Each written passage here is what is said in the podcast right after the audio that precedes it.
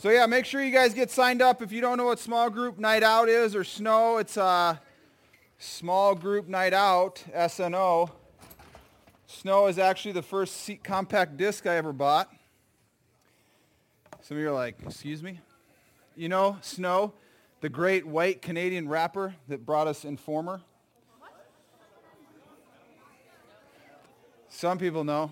The rest of you, just don't waste your time. Uh, so have you ever um, wanted to uh, blow something up? So um, watching, imp- watching implosions is, um, it, well, it's just greatly satisfying. And then it's hilarious if they don't go so well. So check out these um, failed implosions from this great uh, compilation.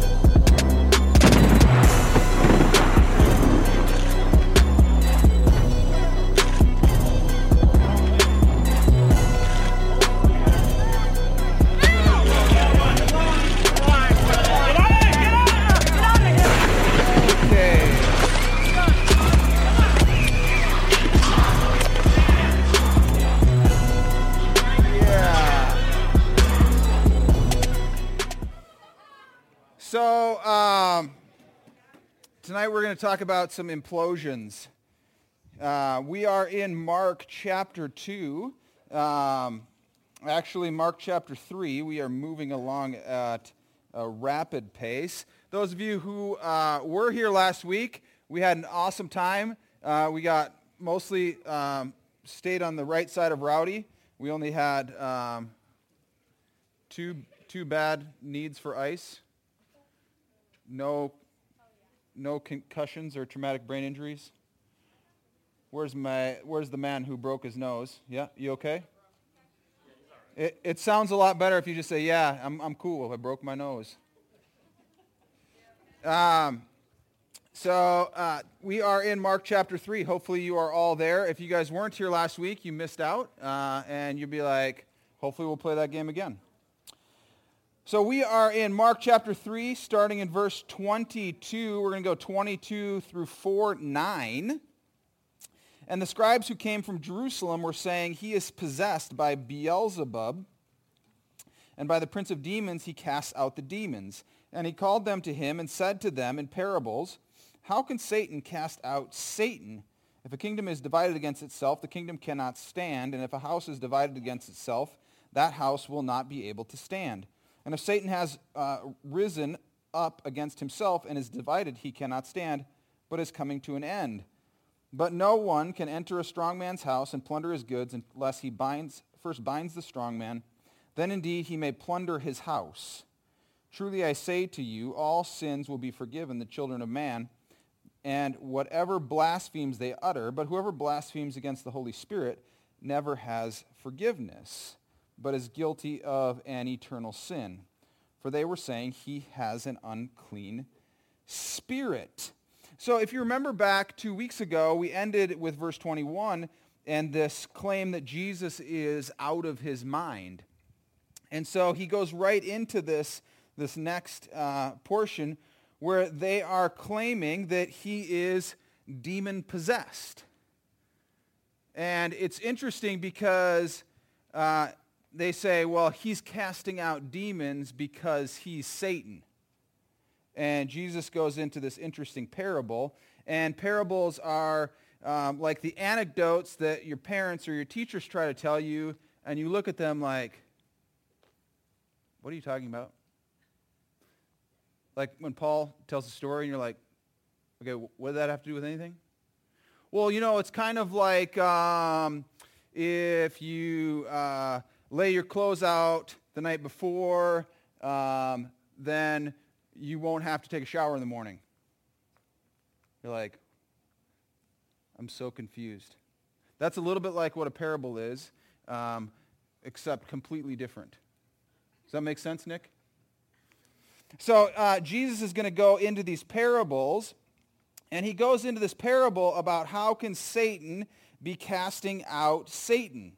It just doesn't make sense. It's a little bit like um, why would you score a goal into your own goal? Like, why would you score against your own team? Why would Satan be casting out Satan? Has anyone ever had the pleasure of scoring a basket in the wrong basket or a goal in the wrong goal? Yeah, right? It's the most humiliating thing that you've ever done. You're like, oh, breakaway for the wrong team. In essence, that's what the, uh, these people are claiming that Jesus is doing. He's scoring for the wrong team. And he's like, you guys are a bunch of um, not so smart people. He says, um, if Satan has risen up against himself and is divided, he cannot stand, but is coming to an end. You know, the, the one video where they split the, the uh, building splits in half. It's like, and this is not going to Okay, well, half of it's still standing. Um, it's this idea that we can't do two things at once. It's uh, kind of like, yeah, I really want to get super healthy and eat these dozen donuts. so like I'm on this, uh, this plan for six-pack abs, and I'm going to eat a gallon of ice cream. Some of you are like, yeah. Or you're like, all right, tonight I'm going to get a lot of great sleep and stay up till 2 o'clock in the morning. Like the two things just don't go together, right? Like tonight I'm going to get really great sleep and I'm going to sleep with my phone in my room. Doesn't work. Some of you are like, oh, makes no sense. And some of you know exactly what I'm talking about. It's the same idea. Jesus is saying, how in the world could I be Satan and cast out demons? It doesn't make sense. He says, Truly I say to you, all sins will be forgiven the children of man, and whatever blasphemes they utter, but whoever blasphemes against the Holy Spirit never has forgiveness, but is guilty of an eternal sin.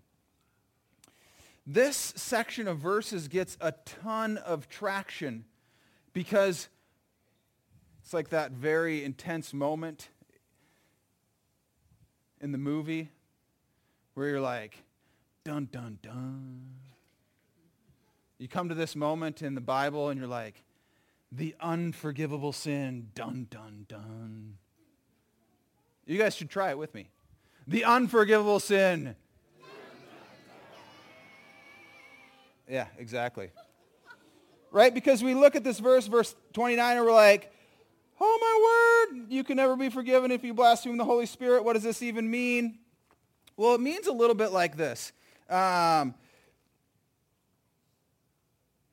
these people are rejecting Jesus. Clearly, they're calling him Satan. Like, here's a clue. If you call Jesus Satan, you've rejected Jesus.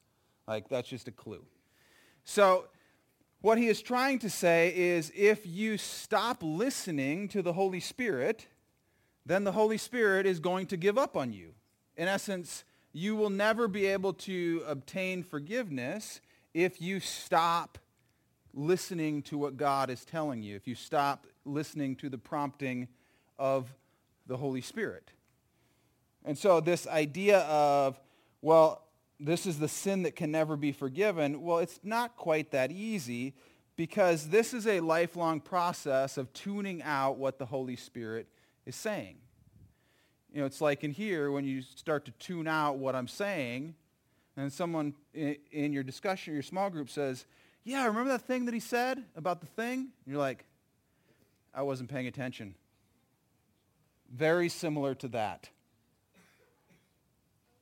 Right? You guys are like, I don't even know what you're talking about. We tuned you out seven minutes ago. You can laugh. It's okay. So this idea of uh, blaspheming the Holy Spirit is rejecting what God is trying to say into your life. Have you ever tried to instruct a friend on uh, something that they're doing that really is, uh, how do I say it, stupid? Yes. Okay, now we're connecting. And you're like, okay, what you're doing is really stupid. Stop doing that. And then they just keep doing it. And you're like, oh my word. I'm just going to stop telling you and watch you do these stupid things. Have you been there? Yes. Like, for example, um, the other day I was sitting in my office and I heard this pop. And I'm like, what's going on? And Aiden's in his office disconnecting the power, the plug-in, with an electric cordless screwdriver. And I'm like, what are you doing? And John's like, why don't my outlets work? So we said, okay, here's a, um, here's a tip from Andrew. Don't do that. Like electricity 101, like don't do that. Is that not electricity 101? And so when he does it again, I'm going to be like, I'm just done. I told you one, t- one time, you know, the classic George, uh, George Bush, fool me once, shame on you. Fool me twice, a, a fool can't be fooled again. You're not familiar with George Bush's great sayings? Yeah, right. George who? So this idea of blaspheming the Holy Spirit is, in essence, stopping to listen to what God is saying to us. And we miss out on this amazing news that all sins will be forgiven the children of men when we um, ask God for forgiveness. And his mother and his brothers came, and standing outside, they sent to him and called him, and a crowd was sitting around him, and they said, and they said to him, Your mother and your brothers are outside seeking you. And he answered them, Who are my mother and my brothers? And looking about at those who sat around him, he said, Here are my mother and my brothers. For whoever does the will of God, he is my brother and sister and mother. Okay, so maybe this will connect with you. Did you ever um, have the book Are You My Mother read to you? Yes. Can I get a show of hands? Yes! Awesome! So for those of you who haven't read this book, I'm sorry. Uh, your parents asked for, their, for your forgiveness. It's about this little bird that goes around asking all these things. Are you my mother? Oh, yes, of course.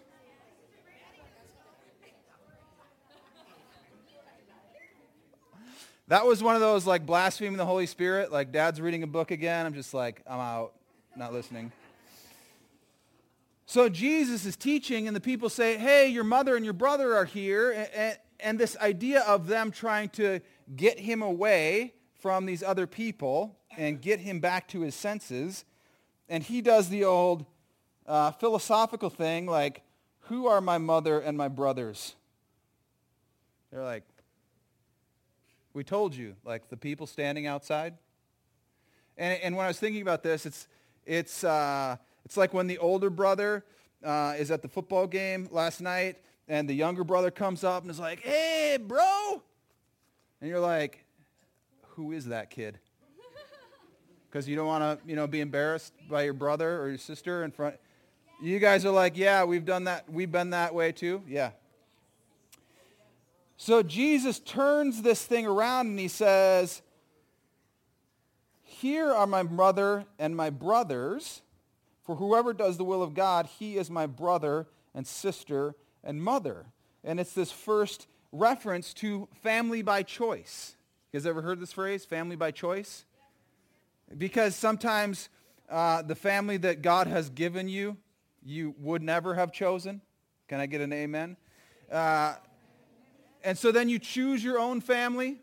And Jesus is saying, in essence, the, the genetic connection that I have to my brother and my mother are not the most important things. What is the most important thing is whoever does the will of God, meaning whoever does the things that I call them to do. We say, what is the will of God? It's like this great churchy phrase. It's being obedient to the things that Jesus is telling us to do. It's following after Jesus Christ.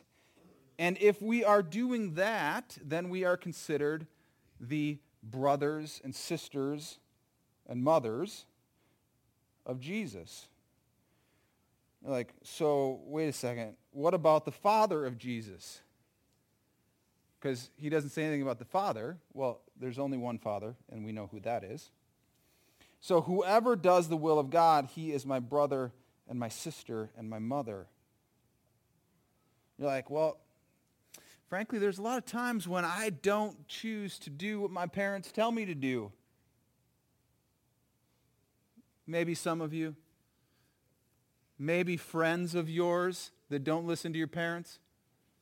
Maybe friends of friends. Too close to home? Some of you are like, okay, stop talking about this.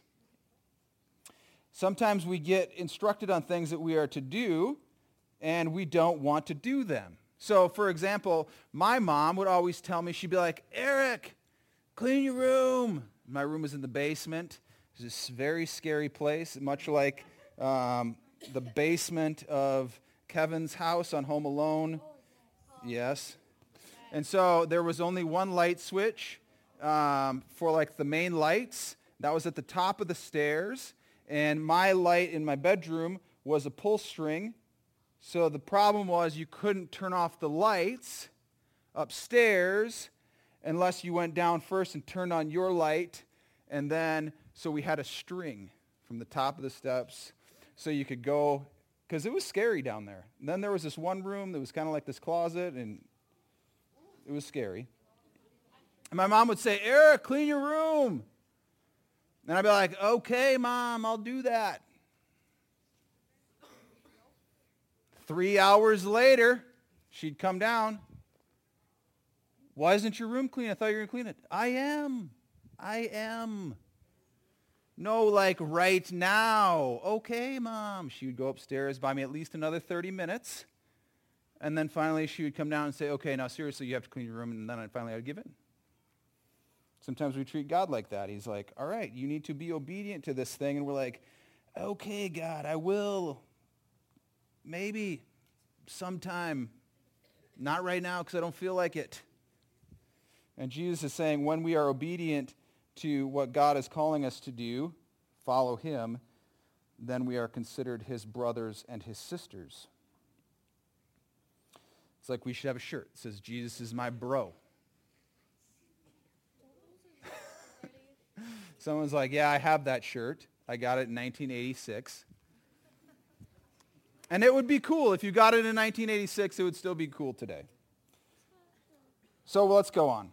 Again, he began to teach beside the sea, and a very large crowd gathered about him, so that he got into a boat and sat in it on the sea.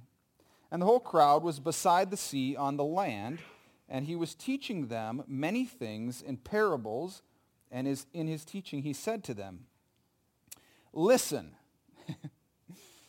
listen. Linda, listen. Behold, a sower went out to sow. Like, are we going to say a rhyme here? It's like a sower goes out to sow, and as he sowed, some of the seed that he sowed fell along the path, and the birds came and devoured it. Other seed fell on rocky ground where it did not have much soil, and immediately it sprang up since it had no depth of soil. And when the sun rose, it was scorched, and since it had no root, it withered away. Other seed fell among thorns, and the thorns grew up and choked it, and it yielded no grain. And other seeds fell into good soil and produced grain, growing up and increasing and yielding thirtyfold and sixtyfold and a hundredfold. And he said, He who has ears to hear, let him hear. So we're going to start to get into these parables, these stories that Jesus is going to tell, that at times are going to be somewhat confusing. The nice thing about this is he's going to say, and here's a parable, here's a story, and here's what the story means. Sometimes you read things and you're like, okay, what did that even mean? Well, Jesus is going to explain it to us or give us kind of the answer key. So he starts into these parables. Listen, and then he finishes it with, he who has ears to hear, let him hear. So what are all these seeds and what are all these soils and who is this and what does this mean and what is Jesus even talking about? We're going to get there in two weeks. And you're like, come on! You ever get to the end of a show? Yes. And you're like, no! I have to wait! See, what you don't realize is that used to be life. You'd get to the end of a show and you'd be like, no, I have to wait a whole week. Right, and on Netflix, sometimes you got to wait like, I mean, Stranger Things, you have to wait for two years.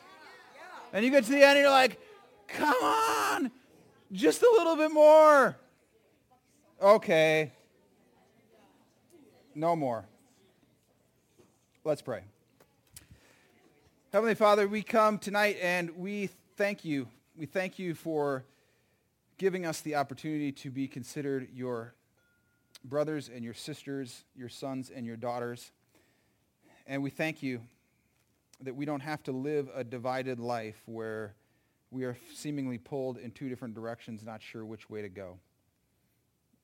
And we have ears to hear what it is that you have to say to us. And we just pray, Holy Spirit, that we would be able to listen, that we would be able to listen to what it is that you are telling us, that you are calling us to, and then we may be able to be obedient to those things, the easy things and the hard things, the things that are not as much fun as the other things. And for each one of us, we know that those things are different. So tonight, we thank you for this parable, and we get excited about hearing what it is and how this all fits into our lives. And we look forward with anticipation to this time that we get to spend with our friends discussing what it is that you mean to us and how you are impacting our lives. Be with our time in small group. Be with us the rest of this week. And as we look forward to next week and celebrating small group night out with our friends, allow us just to cherish these friendships. In Jesus' name, amen. All right, go to your groups.